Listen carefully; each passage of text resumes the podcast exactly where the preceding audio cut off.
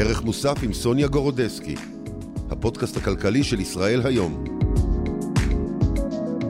שלום לכם, היום אנחנו נדבר על אחד הנושאים המסקרנים ביותר, הבינה המלאכותית. לפני שבוע הזהירו עשרות בכירים העוסקים בתחום מפני הכחדת המין האנושי על ידי הטכנולוגיה הזאת. הם אמרו שמדובר בסיכון ברמה עולמית, כמו מגיפות ומלחמה גרעינית.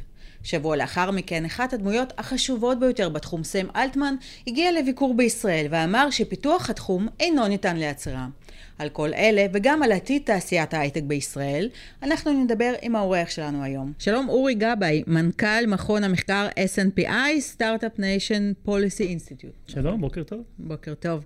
אה, אז בואו קודם כל נסביר למאזינים ולצופים מה זה AI, מה זה אומר בינה מלאכותית, איזה תוכנות יש, למה זה טוב?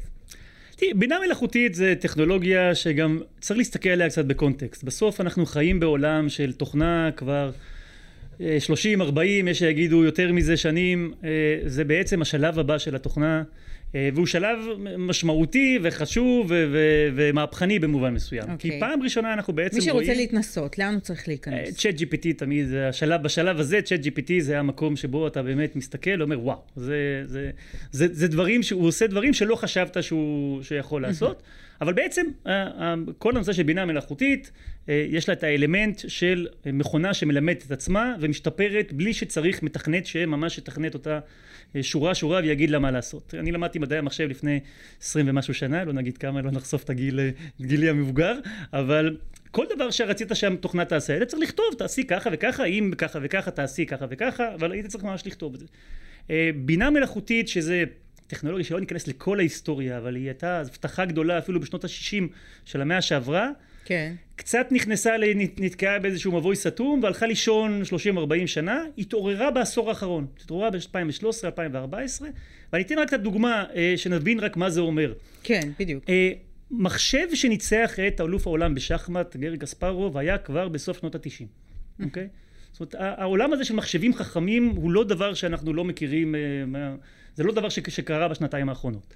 אבל זה היה תוכנה של מחשב שבאמת ישבו אנשים ותכנתו אותה ואמרו לה תראי במצב כזה תעשי ככה במצבים כאלה תעשי ככה אז לא תכנתו כל שורה ושורה אבל אמרו תחשבי הרבה הרבה הרבה חישובים ואנחנו נגיד לך מה לעשות. Mm-hmm. מה שאנחנו רואים בשנים האחרונות זה תוכנה שבעצם אתה נותן לה את הכללים של שחמט או הכללים של כל דבר אחר כן. ואומר לה תשחקי נגד עצמך okay. אוקיי. תלמדי את עצמך לשחק שחמט. והיא הופכת מהר מאוד תוך כמה שעות כמה ימים לכל היותר לשחקן השחמט הכי טוב בעולם רק מזה שאתה אומר לה הנה הכללים שחקי עכשיו מיליארדי משחקים נגד עצמך ותהפכי להיות השחקן הכי טוב בעולם בשחמט זה דבר שלא mm-hmm. ראינו כי זה בעצם במידה רבה מחליף את המוח כן. האנושי מחליף אותנו, את הייחודיות כן. שלנו כבני אדם, וזה הדבר המדהים. אז בוא נדבר על שני הפיתוחים החדשניים ביותר, שזה בעצם ה-Chat GPT ותוכנת ציור. אה, DALL-E, DALL-E. כן, DALL-E. אוקיי. אז Chat GPT, אה, הדבר המדהים שבו אה, זה שאתה יכול לנהל שיחה, אוקיי? אתה יכול לנהל שיחה וגם Chat GPT אנחנו רגילים... רק בהתכתבות. אנחנו, כן, אבל בדיוק, בהתכתבות. וזה עובד גם בעברית. בהתכתבות זה עובד גם בעברית, זה עובד קצת פחות טוב בעברית, כי בסוף זה עובד על big data, ו big data הוא עדיין באנגלית הרבה הרבה יותר גדול. המאגר שהוא יכול ללמוד ממנו. כל הזמן נזכור, בסוף יש מכונה שמלמדת את עצמה, היא כן. קוראת המון המון טקסטים, בכמויות שאנחנו לא יכולים mm-hmm. אפילו לחשוב עליהם, mm-hmm. ומלמדת את עצמה את ההקשרים של משפטים, ואיך המשפט כן. נמצא בהקשר הזה, ומה בא אחרי מילה כזאת. אז נכון שזה לא אינטליגנציה במובן שאנחנו חושבים עליה, אבל גם מטוס כשהוא טס, הוא לא טס כמו ציפור, ואנחנו עדיין כן. אומרים שהוא עף, נכון? Mm-hmm. אז הוא עושה משהו שהוא דומה לציפורים, וכל הנושא של AI הוא עושה משהו שדומה לחשיבה. התוצאה היא כמו חשיבה, כמו שהתוצאה של מטוס... אבל איך הם עושים את זה? כלומר, זה, המחשב אני, עובר על אה, מאות, על, אלפי טקסטים, על, איך על, באמת על, זה קורה? על מאות, מיליארדי טקסטים, אוקיי? זה שיש הנקודה באינטרנט. שיש באינטרנט, סורק. כן. ומלמד את עצמו את ההקשרים, את הקונטקסט של משפטים, של מילים. עכשיו, הרבה פעמים אנחנו רואים את זה גם, הוא עושה שטויות, הוא, הוא, הוא מוציא כל מיני דברים שאין נכון. להם שום היגיון. זה עדיין בשלבים ש... הוא מסוגל להגיד אוקיי אוסף המילים האלה באות אחת אחרי השנייה וזה נשמע לי סביר, אבל הוא לא כמו בן אדם אומר, זה נראה לי קשקוש מוחלט, אוקיי? אני, אני אגיד לך את האמת, אני ניסיתי להשתמש בזה. היה איזשהו יום אחד אה, שהייתי מאוד בלחץ, והדסקן ביקש אה, אייטם, על זה שדולר שקל אה, עלה בשני אחוז, והייתי צריכה להביא להם אייטם מהר. אמרתי, אולי אני אנסה את זה. או, מעולה. ופניתי לצ'אט GPT ואמרתי למה הדולר עלה מול השקל בשני אחוז היום, וקיבלתי תשובות על מה היה בתקופת הקורונה, ואז ניסיתי לדייק את השאלה, אמרתי, לא, אבל אני רוצה לדעת מה קרה היום, מה קרה בימים האחרונים. אה, כלום, קיבלתי שוב פעם חזרה על אותם דברים, אז אז, אז לא במובן טוב. הזה, במובן הזה אנחנו תמיד צריכים לזכור, זה מכונה שהכוח שלה זה להסתכל אחורה על דברים שנאמרו בעבר ולעשות מהם איזשהו סדר.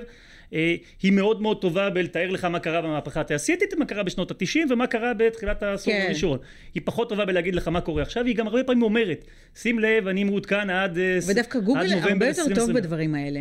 כן, עכשיו... אם אני עושה כן, חיפוש אז... בגוגל מה, מה קרה בדולר שקל, היום אה, אני מניחה שאני אקבל תשובה הרבה נכון. יותר אה, רלוונטית מאשר אה, ולכן, התשובה שקיבלתי. ולכן, אחרי ההייפ, אנחנו גם נלמד איך להשתמש בזה, ונלמד מתי יותר טוב ללכת לגוגל ולעשות חיפוש רגיל, שתגיד לי, אוקיי, תסרוק לי עכשיו מה שקורה.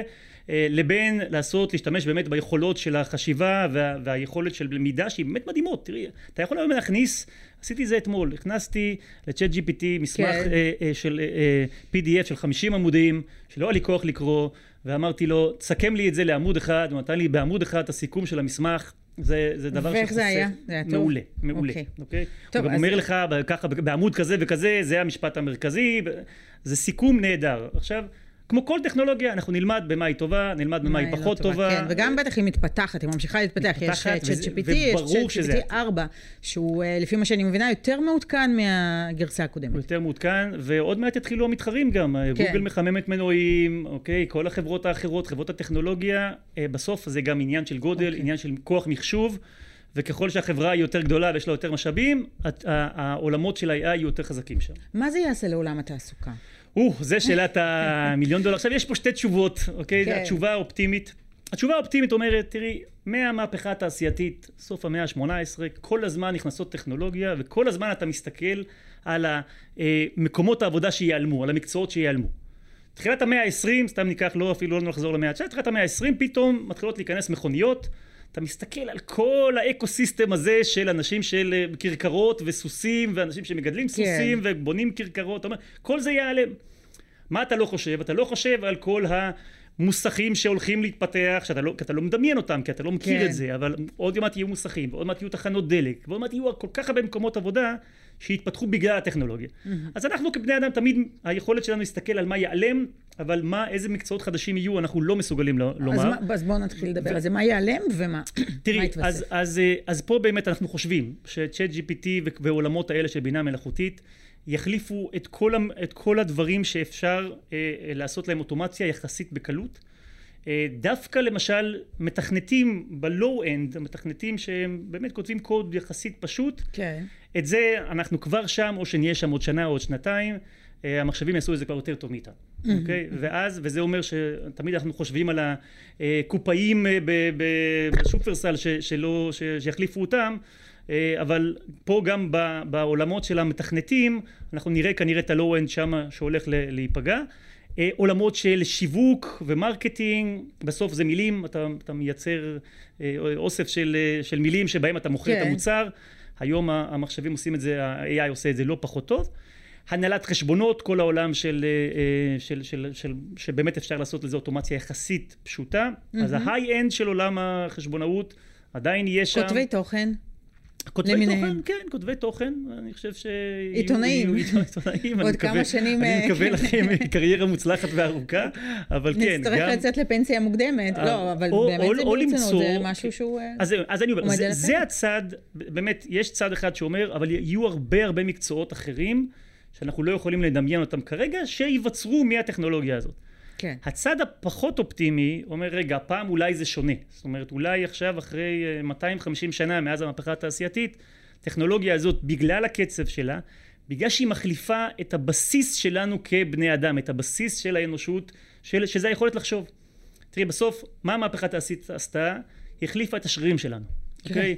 במקום להזיז דברים בידיים או על ידי שרירים של חיות או שרירים של בני אדם, אז יש מכונה שמזיזה את הדברים. כן, כן. אה, מכונית זה בסוף מחליפה את הרגליים שלך, נכון? אה, ה-AI הוא מחליף את, ה, את, ה, את היכולת שלנו לדבר, את היכולת שלנו לחשוב. להחליף, כן. את היכולת שלנו לחשוב ולעשות את זה בצורה של שיחה, שזה, אמרנו, אוקיי, המחשב... גם המחשב שניצח את קספרוב ב-1998 היה יכול לחשוב במרכאות, אבל הוא לא יכול לנהל שיחה כמו ילד בן שלוש אפילו. כן. היה היום נורא קשה להבחין בין, אם אתה לא יודע שזה צ'אט uh, GPT, נורא קשה לך לדעת אם הצד השני יושב בן אדם או יושבת תוכנה. ופה יכול להיות שזה באמת יחליף הרבה הרבה יכולות של בני אדם, שלא נמצא את המקצועות שיחליפו את זה, ויכול להיות שאנחנו בתסריט שהוא אה, יותר בעייתי, רק, כן. רק העתיד יגלה, אנחנו לא יודעים מה כרגע. אה, תראה, לפני כשבוע, קצת יותר, אה, הזהירו עשרות בכירים אה, שהם עוסקים בתחום הזה, מפני הכחדת המין האנושי. אה, האם אתה שותף לדעה הזאת? אני לא שותף לטענה הזאת. תראי, אה, נורא קשה, תמיד אנחנו אומרים ב, ב, בעולמות של, של להסתכל על העתיד.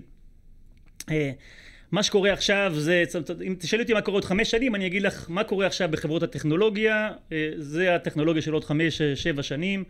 מה קורה עוד חמש עשרה שנה, אה, תסתכלי במה קורה באוניברסיטאות, אוקיי? זה דברים שייצאו.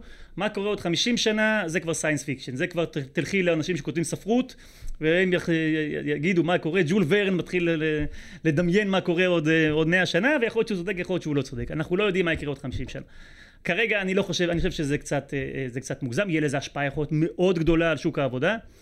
ממש להשמיד אותנו, זה נראה לי קצת אנשים שראו יותר מדי סרטים, קטונתי, יש כאן אנשים שהם גדולים וחכמים ממני שכן כן. חוזים את זה, אני חושב שזה קצת מוגזם. אני חושבת שבמילים מוגזם. אחרות, אה, אותם הבכירים שבאמת הוציאו את האזהרה הזאת, הם התכוונו לומר, בואו תעשו עלינו רגולציה. רגולציה, רגולציה, שכרגע לא רגולציה לא קיימת. אני מסכים, רגולציה אני מסכים. תראי, ראינו קצת מה קרה באינטרנט. שהחברות רצו הרבה יותר מהר מהרגולציה, אני מדבר איתך על ה-20 שנה האחרונות. כן. ופתאום יום אחד התעוררנו עם קיימברידג' אנליטיקה, ואומרים, רגע, משתמשים בזה בשביל להטות אה, תוצאות של בחירות, בשביל fake news, כדאי היה שהרגולטורים בכל העולם יעשו קצת סדר ויגידו, זה מותר, זה אסור, אוקיי, זה נראה לנו שדברים שצריך לחשוב עליהם קצת יותר ברמה האתית. כן. אני מקווה שב-AI, uh, וטוב שהתעשייה עושה את זה, היא אומרת, רגע, רגע, כבר בשלב הזה, כדאי מאוד לעשות רגולציה, בין אם רגולציה פנימית של החברות ובין אם רגולציה ממשלתית שאומרים חבר'ה אה, בגלל שהטכנולוגיה הזאת היא כל כך חזקה אה, בגלל היכולת שלה אה, לבלבל אותנו אם זה דבר אמיתי או לא אמיתי אם אמר את זה בן אדם או לא אמר את זה בן אדם עם היכולת שלה לייצר תמונות שנורא קשה לדעת האם הם פייק או, או דבר אמיתי כל הדברים האלה כדאי שיהיה רגולציה מהרגע הראשון כן, טוב, אני מסכימה איתך. אה, בואו נתחיל לדבר קצת גם אה, על ישראל, על מה שקורה כאן. אה, סם אלטמן, מי שעומד בעצם מאחורי כן. חברת OpenAI וצ'אט GPT, היה בביקור בישראל, נפגש עם נשיא המדינה, נפגש עם שר החינוך, אבל לא נפגש עם בנימין נתניהו. צריך להגיד שהם כן דיברו בטלפון. כן. אתה יודע אולי להסביר האם זה קשור לרפורמה המשפטית? אני, מה דעתך? אני מניח שכן, אוקיי? אני מניח שכן, אני מניח שהוא מצא זמן להיפגש עם... עם הנשיא הרצוג יכול היה למצוא זמן להיפגש עם, אה, עם אה, ראש הממשלה. אני מניח שזו בחירה, אה, בחירה שלו, שנובעת, גם אני חושב שזה היה ברקע של הדברים, שנאמר ש, שהדברים האלה הם, הם פונקציה של המהפכה המשפטית. כן, חברים, אני, כשהייתי בחו"ל בחודשים האחרונים, זה מורגש, אוקיי? זה מורגש. מורגש. הטענה הזאת שישראל הולכת למסלול הלא נכון, הטענות על עתיד הדמוקרטיה בישראל הם שם, הם לא, זה לא אירוע רק ישראלי, זה אירוע שנמצא בחזית וכל מי שמכיר את ישראל, מבקר בישראל, חושב על ישראל, מרגיש את זה.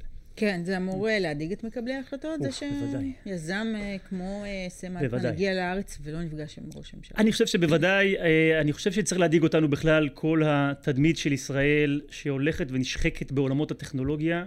בסוף בוא נזכור שרוב ההשקעות בהייטק הישראלי מגיעות מחו"ל. בסדר גודל של 85 אחוז, 90 אחוז מגיעות מחו"ל. כן. וזה אנשים שלא משקיעים פה בגלל ציונות, הם משקיעים פה בגלל שהם חושבים שישראל מייצגת גם קדמה טכנולוגית, אבל גם במודע, במובן מסוים את עולם הערכים שלהם. כן. אם הם ירגישו שלשם, שזה לא הכיוון, הם יכולים להגיד, נשקיע במקום אחר, אנחנו לא חייבים. איזה מגמות אתם רואים אה, במכון S&PI? אתם הרי עושים אה, סקרים, אתם אה, לומדים אנחנו... אה, על המגמות האחרונות. מה אתה יכול להגיד? אנחנו עושים סקרים, אנחנו מסתכלים על נתונים אה, גם של ההשקעות, גם של, גם של סטארט-אפים, גם של שוק העבודה בהייטק. Uh, המגמה כרגע היא בוודאי מגמה שלילית בשנה האחרונה, אוקיי, צריך להגיד, זה התחיל uh, לפני uh, הממשלה הזאת, לפני המהפכה המשפטית. Uh, בעצם מאמצע... ומתחילת השנה, בעצם מההתחלה של... אז מתחילת השנה, uh, מה שאנחנו רואים זה בעולם התאוששות, כי בסוף המצב שאנחנו נמצאים מושפע משני דברים. מגמה עולמית של איזשהו מיתון גלובלי, שאנחנו בתקווה ביציאה ממנו, mm-hmm. אוקיי? Okay? אבל בהחלט בשנה האחרונה זה הדבר הדומיננטי מבחינה מקרו-כלכלית. אה, ומגמה פנימית שזה אי הוודאות ואי היציבות שאנחנו כן. חווים פה סביב המהפכה המשפטית. השילוב של שניהם שנורא קשה מבחינה מחקרית להפחיד ביניהם. זאת אומרת להפריד ביניהם, נורא קשה להגיד הירידה הזאת נובעת מזה והירידה הזאת נובעת מהדברים הלוקאליים. אז מתחילת השנה כרגע אתם רואים ירידה בהשקעות בהייטק הישראלי? ירידה בהשקעות בחמישה חודשים הראשונים אה, ההשקעות בהייטק הישראלי היו 3.2 מיליארד דולר, שזה מספר נמוך. זה מספר mm-hmm. שמחזיר אותנו ל-2018-2019. אה, אנחנו כנראה בקצב הזה נגמור את השנה אה, סדר גודל של 8 מיליארד דולר. רק נגיד שב-2021 זה היה 27, 27 מיליארד דולר, ב-2022 עם כבר תחילת ה... כלומר uh, שליש ממה שהיה לנו לפני שנתיים. שליש ממה שהיה וחצי ממה שהיה ב-2022 שהיו לנו באזור 17 מיליארד, אוקיי? Mm-hmm, זה mm-hmm. עכשיו כן, לא הכל זה בגלל מה שקורה פה מבחינת uh, uh, מחאה ומהפכה משפטית. Uh, חלק מזה בוודאי זה המיתון הגלובלי. החשש שלנו שבעצם העולם יתחיל לצאת מהמיתון ואנחנו רואים, הנסדק עולה כבר uh, שלושה, ארבעה, חמישה חודשים ברצף, נכון. הנסדק נמצא בעלייה. וההייטק הישראלי נראה שעדיין מקרטע. אה, ואין ספק שזה השילוב בדרך כלל הם הולכים ביחד. בדרך כלל כן. הולכים ביחד. הולכים ביחד, ואנחנו רואים שמתחילת השנה יש אה, היפרדות נכון. של שתי, שני נכון. הגרפים, אוקיי. עדיין, זאת אומרת, להגיד, פרסמנו דוח ברבעון הראשון שמראה את ההתחלה של ההיפרדות הזאת, קיווינו שאולי זה ישתפר, כרגע אנחנו לא רואים שיפור, והחשש הגדול שהעולם יצא מהמיתון, ישראל תישאר מאחורה. עכשיו זה לא יקרוס, לא בחודשיים ולא בשנה, אה, אבל אם המגמה תתחיל להיות, תראי, כל העשור האחרון, בעצם מאז 2008, מאז המשבר הכלכלי הפיננסי בארצות הברית, ההייטק נמצא במגמת עלייה אה, אה, די רציפה, טיפה ירידה כמובן ב-2020 בגלל, בגלל הקורונה, בגלל הקורונה, אבל המגמה היא מאוד מאוד רציפה של עלייה. Uh, החשש שלנו ב-SNPI שאנחנו בעצם 2022, 2023, אנחנו נתחיל לראות שינוי מגמה, ודעיכה הדרגתית של ההייטק הישראלי, וזה תסריט מאוד מאוד מאוד קשה. כן, אבל תראה, אה, לפחות לפי נתוני הלמ"ס, הלשכה המרכזית לסטטיסטיקה, אנחנו רואים שהמצב בהייטק לא כזה נורא, למרות שאנחנו באמת שומעים, אה, אה, ממשיכים לשמוע על כל מיני חברות, חברות הייטק ישראליות שמפטרות עובדים, אבל נראה שמבחינת הנתונים, השכר הממוצע בהייטק ממשיך לעלות יותר מ-31 אלף שקלים, נראה לי. היה אה, ב- לפי הנתונים האחרונים, וגם אה, מספר המשרות בהייטק, כלומר אה, מספר המועסקים בתחום הזה, אה, ממשיך לגדול. אז איך אתה מסביר את זה? אז, אז שני דברים. קודם כל, אה, כשאומרים הייטק יש הגדרות שונות לגופים שונים. אנחנו מסתכלים על הגדרות קצת יותר מצומצמות מה, מהלמ"ס, של מה שאנחנו קוראים ליבת ההייטק. כן. הלמ"ס יש להם הגדרות קצת יותר רחבות, אבל נשים רגע את זה בצד. לפני כמה זמן הייתה כותרת ש... השכר הממוצע בהייטק נמצא בשיא כל הזמנים. השכר הממוצע בהייטק עולה, אבל בואו ננסה לחשוב רגע למה, אוקיי? אה, בואו ניקח את אה, ישראל היום. אוקיי? כן. ונניח שבישראל היום מחר אה, יש שכר ממוצע כלשהו, אוקיי? של כל העובדים, ומחר מפטרים עשרה אחוז מהעובדים, אוקיי? אני מקווה שלא, אני מקווה שכולכם זה, לאנשים פה מאחוריי, אני מקווה שבאמת כולכם זה תסריט דמיוני לחלוטין. נניח שיפטרו עשרה אחוז מהעובדים. יפטרו את המנכ"ל ואת הסמנכ"לים או יפטרו את העובדים היותר זוטרים. בדרך כלל מפטרים בהתחלה את העובדים היותר זוטרים. מה זה יעשה לשכר הממוצע בישראל היום? כנראה שזה יעלה אותו, אוקיי? כי בסוף נשארת עם השכבה של אנשים שמרוויחים יותר, mm. ופיטרת את האנשים שמרוויחים פחות. אז מסקנה, ישראל היום בפריחה חסרת תקדים, כן. אה, למרות הקשיים בפריחה חסרת תקדים. זה העניין של ממוצע. ברגע שאתה אה, מפטר עובדים, הרבה פעמים, כמעט בכל המקרים, אתה מתחיל לפטר את העובדים היותר זוטרים, הממוצע של השכר עולה, כולנו חוגגים, הנה השכר בהייטק עולה, אבל בעצם יכול להיות, ורוב הסיכויים שאנחנו רואים פה, התייעלות בהייטק, שבעצם מורידה את השכבה היותר נמוכה שמרוויחה פחות, השכר הממוצע עולה, אין שום דבר לשמוח מזה. כן. זה סימן דווקא על מצוקה. אה, אני הייתי שמח שהשכר בהייטק, אה, אז אני אומר, רגע, זה, זה אלמנט אחד. אלמנט שני, כן, יש התייקרויות במשק, יש אינפלציה כלל עולמית, כולל אינפלציה אה, בישראל. כן. אה, העובדים בהייטק הם עובדים ביחסית עדיין בעמדת מיקוח טובה. Mm-hmm. הרבה מהם הולכים למנהלים של ואומרים, חברים, השכר עלה חמישה, כן. שבעה אחוז, אה, סליחה, לא השכר, האינפלציה עלתה בחמישה, שבעה אחוז. אה, לכולנו יש משכנתאות, אה, גם לעובדי הייטק יש משכנתאות, חבר'ה, שמו כן. my best friends, יש להם משכנתאות על בתים יותר גדולים, אבל יש להם משכנתאות, אה, וגם פתאום הם רואים את ההתייקרויות האלה, הולכים למנהל ואומרים, אני רוצה שתפצה אותי על עליית, עליית המחירים, זה דבר סביר, זה דבר שהוא שאלה של כוח המיקוח שלך. העובדים היותר טובים עדיין יש להם כוח מיקוח, ולכן אני מניח שאנחנו רואים עליות שכר סביב זה. Having said that, המצב בהייטק הוא עדיין טוב, עדיין עדיף להיות, כן. לעבוד בהייטק מאשר בכל מגזר אחר כן. בכלכלה הישראלית. הוא פחות טוב מאשר היה לפני שנה. ואנחנו מקווים שתהיה התאוששות והוא יחזור לצמיחה. תראה, לפני שנה אני זוכרת שדיברנו המון על כך שיש מחסור חמור uh, במהנדסים ושיש uh, חברות שנעזרות במהנדסים uh, בחו"ל וכולי. האם זה עדיין קיים או שבעצם בגלל הפיטורים ההמוניים שהיו בהייטק, גם בהייטק הישראלי, אז זה התאזן, המצב התאזן? תראי, בטווח הקצר אני חושב שהמחסור הוא יותר קטן, כי הרצון של חברות לגדול כרגע הוא קצת יותר מצומצם. חברות כן. יותר עסוקות בהתייעלות ופחות mm-hmm. בצמיחה במספר העובדים. בטווח הארוך כן, זה המגבלה המספר אחת של ההייטק הישראלי. כן, אנחנו ב-SNPI כבר כן מסתכלים ואומרים, האם אנחנו לא קרובים כ- כחברה, ככלכלה, ככלכלה ישראלית, למיצוי של הפוטנציאל של המהנדסים אה, בחברה הישראלית. בסוף, בשביל להיות מהנדס, להיות איש תוכנה, אתה צריך חמש יחידות מתמטיקה, צריך כישורים שאין לכולם, ו- וגם קשה לחשוב שעוד עשר שנים פתאום אה, במקום 25 אחוז אה, שאנשים שגמרו, אה, של תלמידים שגמרו חמש יחידות מתמטיקה, אנחנו נקפוץ ל-50 אחוז. זה כנראה לא סביר. כן. כנראה שאנחנו נישאר באזורים האלה. אנחנו די קרובים למיצוי הפוטנציאל בחברה הישראלית. של האנשים שיכולים להיות מתכנתים ומהנדסים. כן. אם אני אבקש ממך ככה לנסות לחזות את העתיד, לפחות hmm. כמה חודשים hmm. קדימה, כן. אה, האם אנחנו נמשיך לראות אה, פיטורים בהייטק, או שזה כבר אה, מאחורינו? בגלל ההתאוששות שדיברת עליה בנסדק ובבורסה בארצות הברית. אני חושב שהדבר הכי קריטי כרגע זה מה, שנ... מה, מה שמתבצע כרגע בבית הנשיא, השיחות סביב הרפורמה המשפטית, וכולנו בתקווה שהאנשים שם יגיעו ל... להסכמה ויביאו לחזרה ליציבות ולרגיעה. אני חושב שזה הפקטור מספר אחד שמשפיע היום על הכלכלה הישראלית ועל ההייטק הישראלי. Mm-hmm. אנחנו יודעים על הרבה השיחות הרבה... השיחות בבית הנשיא. השיחות בבית הנשיא, כל דרך אחרת לפתור את המשבר הפוליטי-חברתי כן. שאנחנו נמצאים בו. Mm-hmm. אם, ככל שהדבר הזה אה, ייפתר ותחזור היציבות, אנחנו נזוז כמו כל העולם, ואם העולם יוצא מהמיתון, גם אנחנו נצא מהמיתון, ואם ההייטק יפרח בכל העולם, הוא גם יפרח פה. אה, ככל שאנחנו יותר ויותר מתעסקים בבעיות שלנו, העולם ממשיך קדימה. תראה, השיר האהוב עליי בעברית זה שיר של חנוך לוין שנקרא מה אכפת לציפור, אוקיי? והסיום שלו זה מה אכפת לציפור אם ישיר או ישתוק, אם בן אדם ישיר או ישתוק. לעולם לא אכפת אם אנחנו ממשיכים לריב או לא ממשיכים לריב, אוקיי? העולם ימשיך לצמוח ולרוץ, כן. ויסתכל עלינו מאחור ויגיד, אה, ישראל פעם הייתה מעצמת הייטק, היא עכשיו עסוקה במלחמות פנימיות, אנחנו נלך לסינגפור ונלך ללונדון ונשקיע בין כל מיני מדינות אחרות. אז השאיפה שלנו שכן אנחנו נחזור להיות חלק מהמגמה העולמית, שלפעמים היא עולה, לפעמים היא יורדת, זה החיים. להיות אבל בעולם שבו מלבד הזה שיהיה התנודות הגלובליות, אנחנו גם בעצמנו כל הזמן עסוקים בלריב ובאי ודאות ובאי כן. יציבות, זה מתכון רע מאוד.